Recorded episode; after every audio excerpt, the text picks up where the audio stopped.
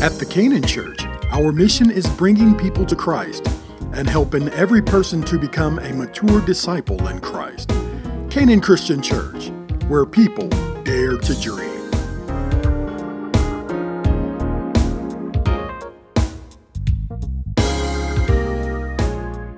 If, if you will turn with me to the Old Testament book, to the book of Zechariah, Zechariah. On last Wednesday, we looked at chapter 10 and chapter 11 because those two chapters we needed to study them uh, together because of what uh, is being presented into us must be understood jointly with those two chapters together. Today we're going to look at chapter 12 and chapter 13 together because as we needed to look at chapter 10 and 11 together to get to, to, understand the revelation, we need to look at chapter 12 and 13 together to understand the revelation as well. And so I'm not going to read all of those verses. Amen. But let me just read some selected verses. Chap- uh, Zechariah chapter 12, beginning with verse 1. The burden of the word of the Lord against Israel. Thus says the Lord, who stretches out the heavens, lays the foundation of the earth, and forms the spirit of man within him. Behold, I will make Jerusalem a cup of drunkenness to all the surrounding peoples when they lay siege against Judah and Jerusalem.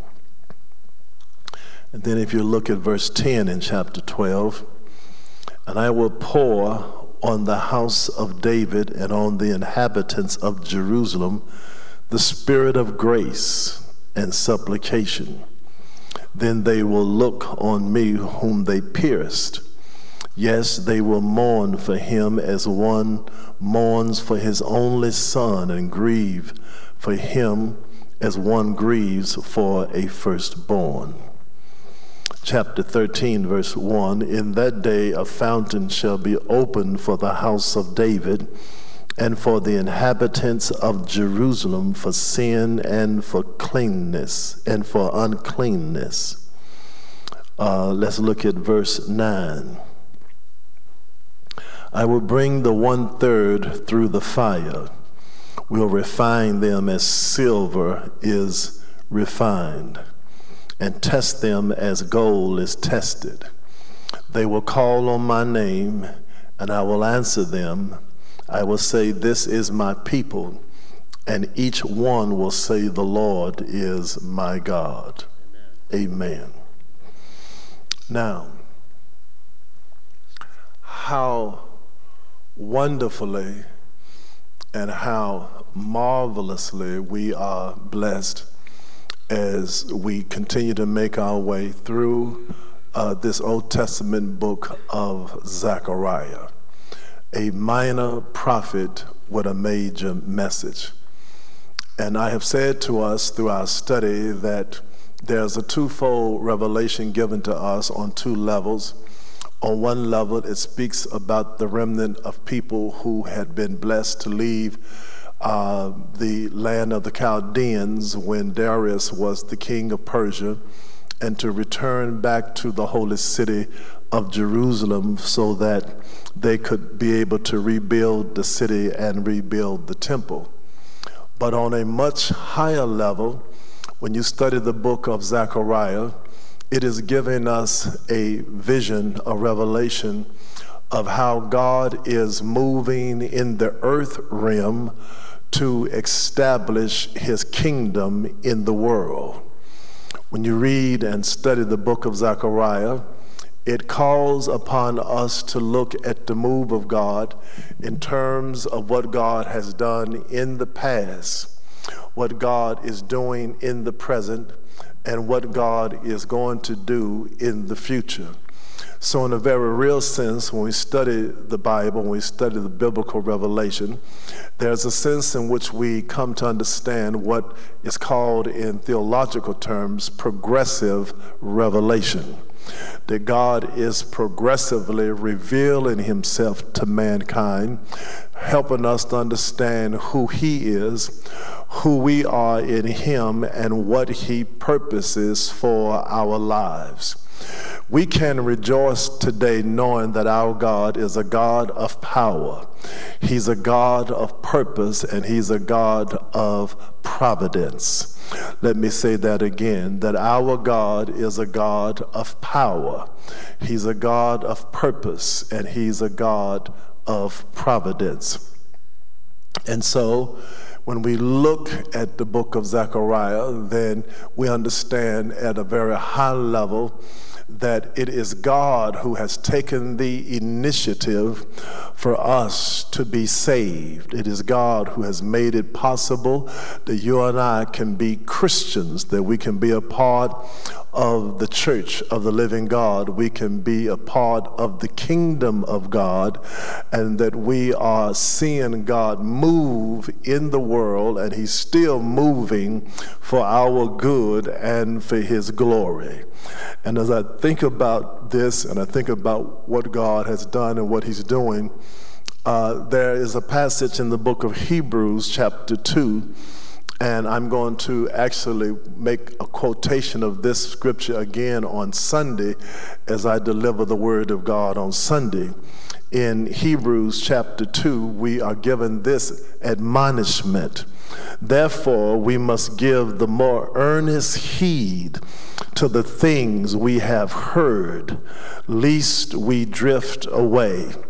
For if the word spoken through angels proved steadfast, and every transgression and disobedience received a just reward, how shall we escape if we neglect so great a salvation?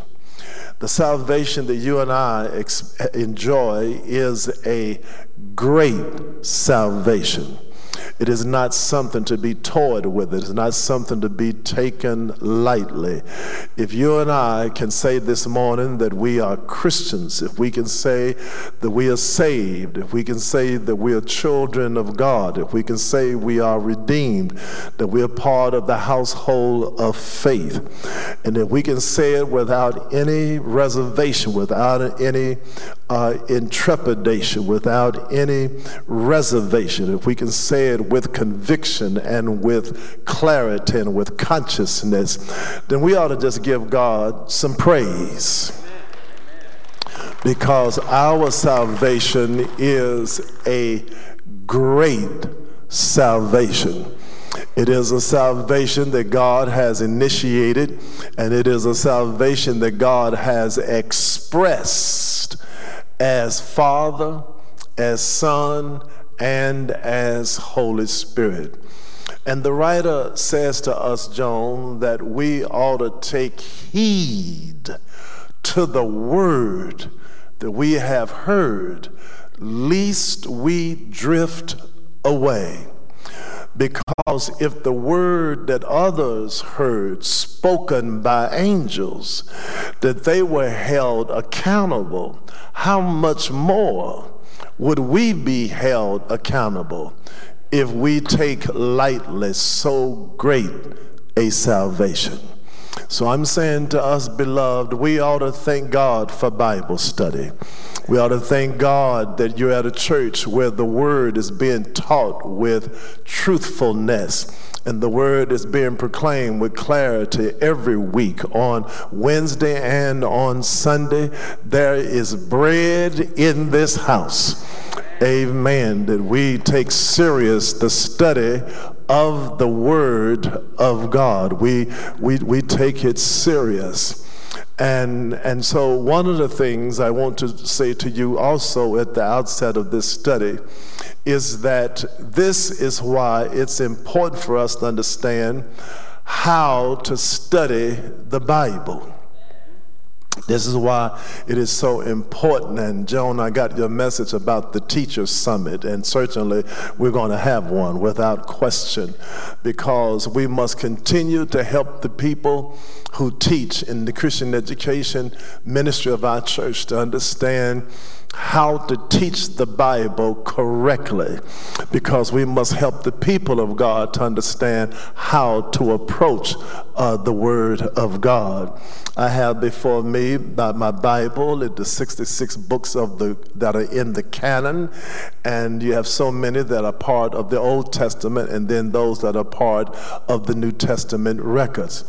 Now, every now and then you you will hear somebody in church who uh, does not have a proper understanding of the Bible, they'll say something that is biblically ignorant, like they will say, I am a New Testament Christian, and the Old Testament does not speak to me and they'll say that the Old Testament doesn't have any spiritual relevance for their life because they believe that it is talking about something that happened at a time in history that has no spiritual value for their lives. But the devil is a lie brothers and sisters, you cannot have the New Testament without the Old Testament. And you cannot have the Old Testament without the New Testament. Because you see, what is taking place is that the New Testament is giving confirmation to the fulfillment of the prophetic word and what was spoken in the Old Testament of what God said he was doing and what he is going to do, the New Testament reveals the fulfillment of what God spoke in days past and gone. On the other hand, the Old Testament is imperative for the New Testament because the Old Testament is giving us the foundation, the background, and the context of what we are studying in the New Testament records. And so, if you just take the book of Zechariah, how many times how many times the book of Zechariah is being quoted in the Gospels of Matthew, Mark, Luke, and John. Because what Zechariah was talking about in his particular day and time came into fruition in the New Testament in Matthew, Mark, Luke, and John, and even in the book of Acts. So don't you ever listen to anybody who says to you that uh, I'm just a New Testament Christian and the Old Testament has nothing to say to me. Brothers and sisters, God has something to say to you from Genesis to Revelation. And, and so when you look at, at, this, at this text today, chapter 12 and, and chapter uh, 13 in Zechariah, we combine them because it is talking to us again about the movement of the kingdom of God and what God has done for us in the person of Jesus Christ. Now, there are four movements between these two chapters.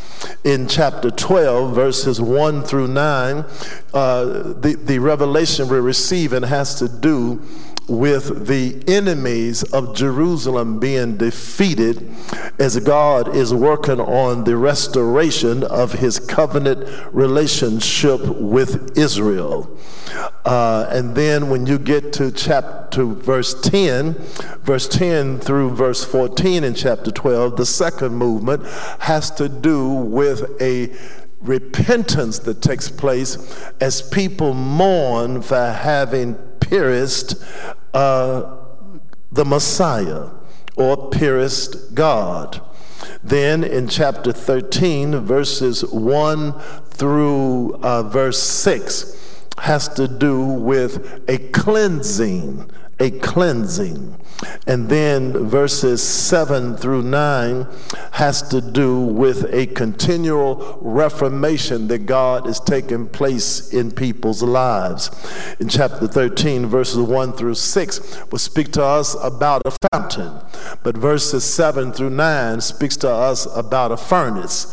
I not only need a fountain, but I also need a furnace. Now, those four movements together give us reason to give God uh, an undignified praise because it helps us to understand what God has done for us in Christ. Chapter 12 opens with an oracle the burden of the word of the Lord against Israel. That means a oracle, a word spoken by God. And I told us a few weeks ago that when you talk about the word of the Lord, that the word of the Lord is another title for God because you can't separate God from his word. So chapter 12, the oracle begins with a word concerning war. Everyone shout war. Yeah, it opens with the oracle speaking about war. But when we get to chapter 14, chapter 14 ends with verses 16 through 21. In chapter 14, the last chapter of Zechariah, verses 16 through 21, the focus is on worship. The focus is on worship. So when we get to the closing movements of this prophecy in Zechariah, it begins with war, but it ends in worship. Now, this oracle begins by God saying that I'm going to defeat all of the nations. I'm going to defeat every person that has come against Jerusalem, that has come against my people. God says, I'm going to defeat them all. And chapter 12 and chapter 13 is talking to us about God's troubled relationship with his own people. God's troubled relationship with who? His own people. His own people because Israel was the chosen people of God. He did not choose them because they were so large in number. He did not choose them because they were so strong. He did not choose Israel because they were so holy. It was just God's providential will to choose Israel. These are the descendants of Abraham, Isaac, and Jacob. God said to Abraham one day, I want you to leave the land of the Chaldeans, and I'm going to make your name great and I will make you the father of a great nation, and through your seed shall all families of the earth be blessed. That promise was passed on then to Jacob, and then from, from to, to Isaac, and then from Isaac to Jacob. So Abraham, Isaac, and Jacob will constitute the patriarchal fathers. And then Jacob has 12 sons, and those sons will then become, become known as the nation of Israel. It is at Mount Sinai that God comes into a covenant relationship with Israel and says, If you will be my people, then I will be your God. And you shall be a kingdom of priests and a holy nation. It was not because they had something to offer God, it's what God had to offer them. Hallelujah. And when you talk about being saved, when you talk about being in a relationship with God, you cannot have a relationship with God without accepting the responsibility that comes with the relationship. Let me pause and say it again slowly. You cannot be saved, have a relationship with God and not accept the responsibility that comes with the relationship. And, and, and Zechariah chapter 12 and 13 is talking about God's troubled relationship with his own people. See, church people have the tendency to look at people who we say don't go to church and we call them heathens, and we talk about how bad they are. The question is really who is really bad? Are the real bad people the folk who don't go to church, or is it the people who go to church? Because maybe the real bad people are the folk who go to church. Because the, the people that we want to call heathens, who don't go to church and we say they're on their way to hell, at least it appears that they're, be, they're being authentic about going to hell. I'm on my way to hell and I'm going first class. We come to church and say we're Christians, but are we pretending Are we being plastic? Are we being pretentious? You, you, you know, um, we're at the place now on this side of the pandemic where they said, you know, everybody can take the mask off. Now, those of you who have your mask on, this is fine. I'm just, this is just illustration. This is just illustration. Because at Canaan, we said, you know, you can wear your mask if you feel like you need to. You can take it off now because they said it's okay. I had a meeting with Janice Harris yesterday, and uh, she said some people want to know can the children now go into the Canaan's children's zone without temperature checks and so forth because they're not doing it anywhere else. So we said, okay, starting Sunday, children will be able to go into the Canaan's children's zone without temperature check because we're at this point of the um, pandemic. No temperature checks, and you don't have to wear your mask. You can take your mask down. The people who should have been most comfortable in America wearing a mask is church people. When they told us to wear a mask, we should have been real comfortable because we've been wearing one for a long time.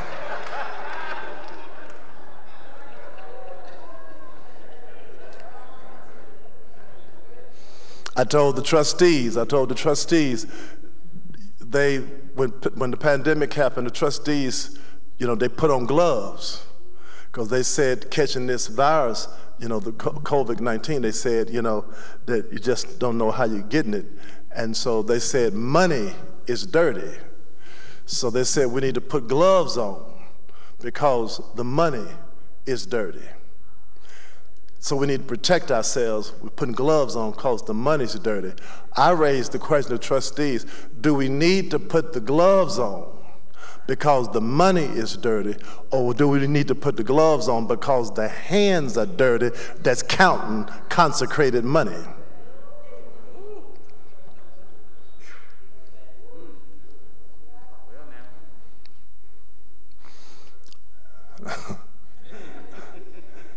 I ain't mad at nobody. Zechariah chapter 12 and 13 is talking about God's troubled relationship with his own people. Because Isaiah says that Israel was called to help other nations to come to know who Yahweh is. That was Israel's calling. They were to be a light unto the nation. Jehovah Jireh, Jehovah Shalom, Jehovah Shammah, Jehovah Nisi, Jehovah Makadish, Jehovah Tsidkenu. Who is this Jehovah? Israel was called to help others to know who he is. And what's the calling on my life and your life as Christian people today? Is it not to reach the nations for God and to help others to come to know who he is? And if we're going to help others to come to know who he is, then there has to be an authenticity a realness. There has to be integrity about our relationship with God.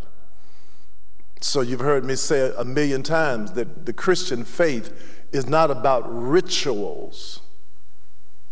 It's not about rules. It's not about regulations, but it has everything to do with our relationship with God. And what God was saying to Zechariah is that as this remnant has been allowed to come back to the holy city of Jerusalem, God is saying to Zechariah, but there's something taking place at a much higher level. And that is that I am bringing about a restoration of those who belong to me. And everyone who has come against Jerusalem, God says, I'm going to defeat them, I'm going to destroy them. Because you got to understand that even when God allows the enemy to have some room in your life, when God removes the hedge for a minute to let you have some pain, He's not going to allow the hedge to be removed and for the enemy to have access to your life to destroy you. He, he removes the hedge a minute by his providential will, only to let the pain push you to him. Because sometimes we need to be chastened. Because pain will make you do what pleasure would not make you do. Sometimes God has to almost let us lose our mind in order to help us to keep our mind. So God says in, in chapter 12, verses 1 through 9, He says, Everyone that's coming against Jerusalem, I'm going to defeat.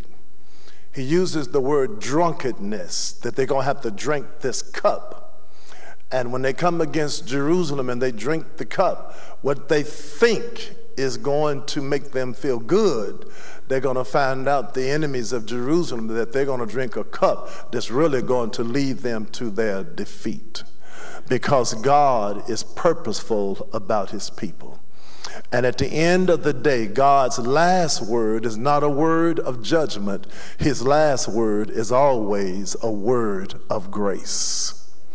And as God brings restoration, He's going to do it in such a way that people of different um, ethnicities, people of different social classes, people of different life situations and circumstances are going to be brought together and made to come into a place of oneness in God.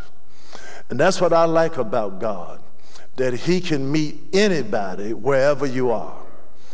And what He's trying to teach us as church people is that we ought to be comfortable and we ought to be loving and we ought to be relatable to whoever sits beside us. Because the church is not a hotel for the righteous, the church is a hospital for the sick. Now, I have to pray for patience on this one because I don't have a lot of patience for church people who are so quick to become self righteous. I just don't have much patience for them. They done got saved, and now they live upstairs, and everybody else lives downstairs. They got saved, and ain't nobody right but them. They got saved, and they always talking about, well, you know, Pastor, uh, the other folk, ought they not do this and ought they not do that? And I want to keep reminding them, what do you think ministry is? Ministry is us helping us and put yourself in the us. Because maybe the weakness of the other brother and sister ain't your weakness. But don't be trying to fool us as to think you ain't got a weakness. Because what bothers me may not bother you. And what bothers you may not bother me. But everybody's bothered by something. Everybody has a spiritual Achilles heel. All of us have, with our saved self, got to say, Jesus, please keep me. Because it wouldn't take a lot for me to fall into this. And pride is sinful. Yeah, pride is sinful. And, and, and so uh, ministry is about us helping one another to keep growing in Christ, you know? And so in the church of God, you know, whether you're white or black, Hispanic, Asian, we ought to be able to sit in the sanctuary together and worship our God and our Christ. And whether you got a PhD or no D, we ought to be able to sit beside one another and worship God. And if you got a PhD, you ought not be looking down your nose at somebody who didn't get out of high school. And, and, and if, you, if you live in a gated community and you drive a Bentley and somebody else lives, you know, in, in um, a shotgun house and they riding the bus everywhere they go, you ought not be thinking that you're better than them because of where you live and what you drive. The quality of life and the dignity of life has never been on the basis of things. Every person, every person is made in the image and likeness of God. Every person. Amen. And let me go a little farther. And even if the person sitting beside you is lesbian, or the person sitting beside you is a homosexual, they're gay. You know, you ought not get, get just, you know, discombobulated because of that.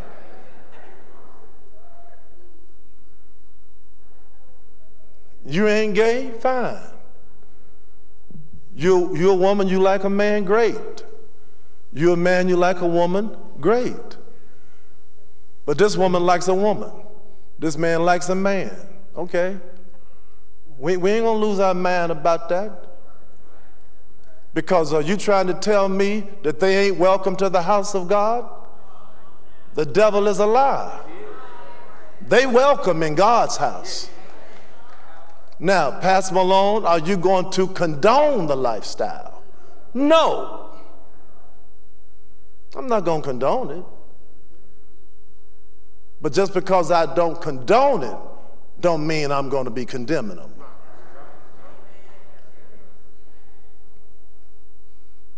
No. Diversity don't mean I have to sign off on what you do. No. Diversity means I ain't to kill you because of what you do. and then we laugh, but there's some crazy folk out here who would want to kill people because they got a different disposition. Yeah. No, I, I don't condone it. I'm not condoning what they want to call a, a life, a, a alternative lifestyle. No, I believe scripture. Yeah. So God is bringing people together in this restoration of a troubled relationship with the people who belong to him. And then when you get to chapter 12, verses, um, verses 10 through 14, there's a second movement, and in the second movement, it is about mourning for the one that they have pierced. And I will pour on the house of David and on the inhabitants of Jerusalem the spirit of grace and supplication. Then they will look on me whom they pierced. Yes, they will mourn for him as one mourns for his only son, and grieve for him as one grieves for a firstborn. Now, the question is who's the one who's been pierced? And the one who has been pierced is God. The one who has been pierced, particularly, is God who has made himself known in the person of Jesus Christ. Jesus Christ was crucified on the cross, was he not? And while hanging there on that cross at Calvary, they took a spear and pierced him in his side. And the Bible says blood and water came running out. Now, the question is who pierced him? John in his gospel says that Jesus came among his own, and his own received him not. So when you look at the death of Jesus on the cross, it is not only the Roman government who put him on that cross. No, it was the religious institution that put him on that cross. The Pharisees and the scribes, those who saw themselves as the religious intelligentsia of Israel, are the ones who put him on that cross. His own it is, it is the metaphor of like an army at war, and the commanding general of the army is killed in battle. But the commanding general of the army was not killed in battle by the enemy. The commanding general of the army was killed by his own. His own soldiers took him down. Jesus Christ is on a cross dying for the sins of the world. And who put him on that cross? The, right, the hymn writer said, Was it for crimes that I have done? He groaned upon the tree. Amazing pity, grace unknown, and love beyond degree. At the cross, at the cross, where I first saw the light, and the burden of my heart rolled away it was there by faith I received my sight, and now I'm happy all the day. Every time you look at that cross, you ought to say to yourself, I was there when they crucified him. And I'm, I'm guilty. I'm a part of those who put him on that cross. And so there is a repentance that takes place, a repentance. But the joy is that Zechariah says that God's going to pour out on us the spirit of grace and supplication. God's going to pour out the spirit of grace. Now, take that and tie it in with the revelation that God has given us right now on Sunday about the anointing. The anointing is the presence and the power of God, the seven spirits of God. And I told you Sunday that we're living in the dispensation of grace. I told you Sunday that we're living in the time where God is showing himself strong on our behalf as Holy Spirit that God has made himself known as Father, he's made himself known as Son, and he's made himself known as what? Holy Spirit. If we are going to walk in the fullness of our salvation, we don't have an option. We must embrace God as Holy Spirit. And as far back as Zechariah, the prophetic word was that God's going to pour out his spirit of grace because when you start talking about the seven spirits of God, one of the manifestations of the seven spirits of God has to do with grace, has to do with favor. Aren't you glad you got grace? Because you do know goodness ain't going to get you into heaven. It is nothing but what? Grace. He's going to pour upon us grace and supplication, prayer. It's time church to pray because prayer accompanies repentance. Amen. If we are repentant, we go to God in prayer. And we go to God with, with contrition and asking God to forgive us for our sins and cleanse us from our unrighteousness. We're saying to God, I'm sorry that I made it necessary for you to have to be on a cross for the salvation of my wrongdoing. But there's a third movement, and the third movement picks up in this text with verse with chapter 13, verses 1 through uh, verse 6. Verse 1 in chapter 13 says, In that day a fountain shall be opened for the house of David and for the inhabitants of Jerusalem for sin and for uncleanness. A fountain shall be opened. Now, chapter 12 is closing with people who are mourning. People who are what? Crying. Why are they mourning? Why are they crying? Because they're the ones who are guilty of having made it necessary for the Messiah to be crucified on a cross. They are the ones who pierced him in his side.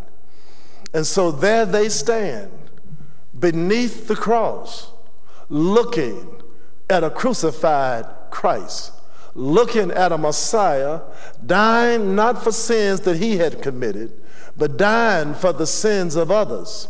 Paul, in his letter to the church at Corinth, says, God made him, talking about Jesus, God made him who knew no sin to become sin that we might become the righteousness of God in Christ. When Paul writes to the church of Rome, he says, God demonstrated his love for us in that while we were yet sinners, what happened? Christ died for us. So the people who pierced him, the people who put him on the cross, are standing there beneath the cross, mourning and crying. But when they pierced him in the side, the Bible says blood and water came running out. So again, the hymn writer said, There is a fountain filled with blood, drawn from Emmanuel's veins. And sinners plunge beneath that flood, lose all their guilty stains. The dying thief rejoiced to see that fountain in his day. And there may I, though vile as he, wash all my sins away. Look at somebody say, I'm covered by the blood. Yeah. That's shouting information. I'm covered by the blood. And the blood will never lose its power. And the reason why, when the devil comes against you and wants to try to defeat you and destroy you, he looks at you and he really understands I cannot defeat you, I cannot destroy you because there's too much blood on you. You ought to thank God for that fountain. Yeah, thank God for the fountain. And, and in verses 1 through uh, 6, when God's cleansing, there are three situations or three issues that are being addressed particularly. One is idols, or we could say idolatry, the worship of, the worship of false gods, um, false prophets, and unclean spirits. Those are the three areas or the three issues that are being highlighted in this fountain that's bringing about a cleansing. One is idolatry, other is false prophets, and then unclean spirit. Whenever there is idolatry, false worship, you can be guaranteed that there's a false prophet somewhere. Because idolatry is birthed through a lie. Somebody's got to be telling a non truth. Idolatry produces is produced by false prophets, and false prophets are produced by idolatry. And where there's idolatry and false prophets, that means somebody's life is filled with an unclean spirit. So you better be very careful who you run with. And you be very careful who you hang out with. Be very careful of who you let speak into your life. Because I'm going to keep telling you as long as there's breath in my body. Everybody talking about God is not speaking for God. And that's why you got to know this book called the Bible. Discernment is like American Express, don't go, don't go home without it. And discernment is not something mystical. Discernment has to do with sifting. Sifting. Shaft from the wheat. Truth from falsehood. And you can't sift if you don't know that word. And you got to know this Bible so well, and you got to be so serious about the study of it that you hide it in your heart So that even if you don't have a physical Bible in your hand, if you left your cell phone in the car, and you come across somebody with an unclean spirit who's talking some spiritual yang yang, you ought to have enough word in you to look at them and say, What, what did you just say? What, what, what are you talking about? What? Listen, who is Jesus to you? Don't spend 40 minutes in no debate with some foolish person want to talk to you about religion and spirituality and all that stuff for 40 minutes and you can tell from Jump Street they're in left field. Don't waste your time. Cut to the chase. What do you think about Jesus? And when they can't get that answer right, bye bye, have a Coke and a smile. I'm out of here. Because you ain't getting ready to waste the rest of my time and, and, and, and vex my spirit on this day. You got to know what you believe. Talk to me, somebody. You don't live in the sanctuary. I give a benediction and you go out that door. You go on with your life. I don't go home with you. My responsibility as a pastor is to cover you. I cover you by giving you word. You got to eat it. I cover you by teaching you how to read and study the Bible. You got to apply it. I don't go home with you. I cover you in prayer. But while I cover you in prayer, you got to make your own choices.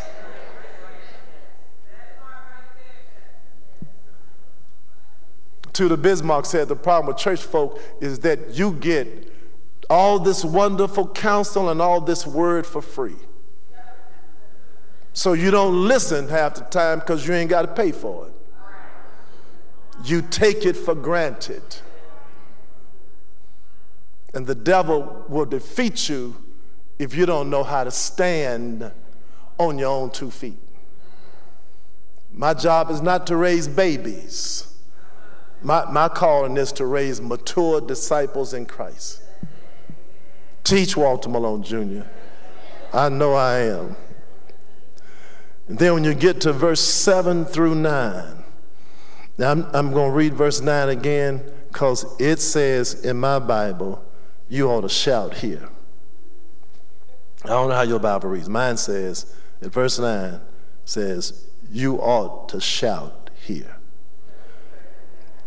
I will bring the one third through the fire.